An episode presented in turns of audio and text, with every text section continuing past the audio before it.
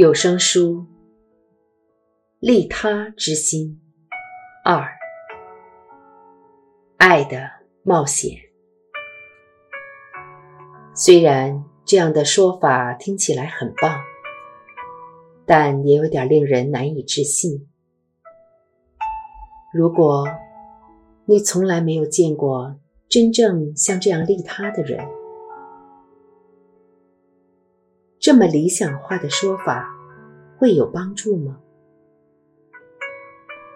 也许关键是，在某些时刻，当你充满慈悲与完全无我时，看着你自己，你就会看到那个人。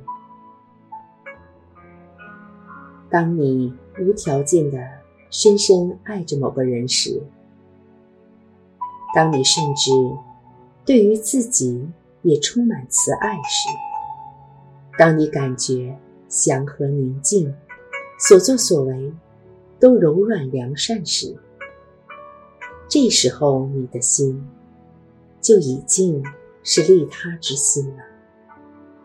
用不着到哪里去找一颗更新更好的心，你所需要的只是去认出自己的这颗心。相信他，和他一起努力，发掘他的能耐，直到他重新获得所有的力量。这是一场冒险，而你内心那叛逆之佛会喜欢这场冒险的。所有一切生命的心中，永远有着慈悲的种子。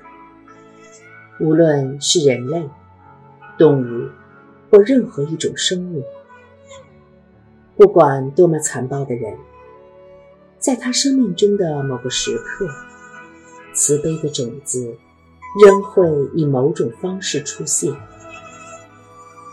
是的，过去世界上出现过许多残酷无情、让世人痛苦无比的暴君，而现在每一天。也都有人会为了自己的权利、金钱和名声，出卖亲友的利益与幸福。每当我们看到这样的事情，心中不免叹气：“唉，这些人真是没救了。”在那个人身上，我们看不到一点通情达理。看不到一点健全人格，也毫无诚信可言。然而，这只是让我们看到所谓掉入谷底的谷底究竟多深，深到几乎可以让一个人和自心觉醒的本质之间断了线。但是，就算在最腐败，最野蛮的生命心中，仍然有一种最基本的慈悲感受。他们的觉醒之心仍具有连线能力。没有人是无药可救的，在他们心中仍然有柔软之处，仍有温柔的可能，有一种。他们通常害怕展现出来的脆弱，也许这就是为什么他们也会坠入爱河，热爱音乐与艺术，总是会有些时候显现出人性共通的一面，即使是将猎物生吞活剥，最凶猛的掠食动物。也有百般慈爱照顾幼儿的一面。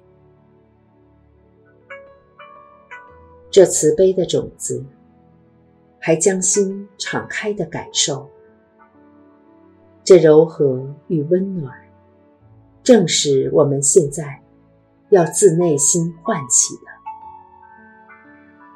我们越是真心如此，对自己真诚，对别人。也不装模作样、娇柔造作，越能察觉到周遭世界的美好潜力，世界变得越来越缤纷闪耀，越来越令人惊喜，越来越鲜活，甚至越来越可爱。在这趟旅途中，爱上这个世界是很自然的事，尽管。苦难所在多有，迷惑错乱也多得令人头昏眼花。这仍然是个美丽极了的世界，以伟大力量抚育着我们的世界。这就是为什么我们创作艺术，喜爱艺术。这就是为什么我们唱歌、跳舞。游戏说故事。对于苹果为什么从树上掉下来感到好奇。当然，有时我们也会惹出麻烦，然后再想办法弥补；而有时也能成功解决问题。我们是个仍在改良中的半成品。所以，慈悲心或利他心，并不是要求我们当一个完美无缺的人，或只是要我们做好事。它是你那勇于真爱他人、真爱这生命本身的无畏之心。也许我们拯救不了这个世界。但我们所做的一切，都以一种奇妙的方式为世界带来帮助，因为他们都是爱的自然流露。这也许听起来很罗曼蒂克，因为在我们的概念中，爱是盲目的，经常是不理性、不切实际的。然而，我们对这世界的深情，却不会妨碍我们的理性力量与视野，反而能升起更进一步的觉醒。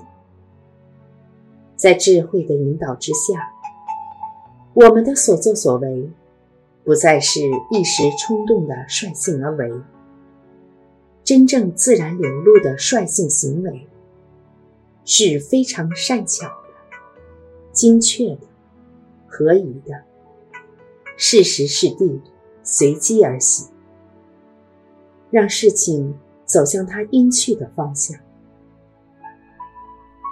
一个行为，无论动机如何，如果它是没有注意的，就不是一个真正慈悲的行为。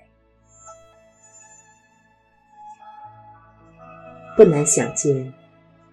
以此方式坠入爱河，不是件容易的事。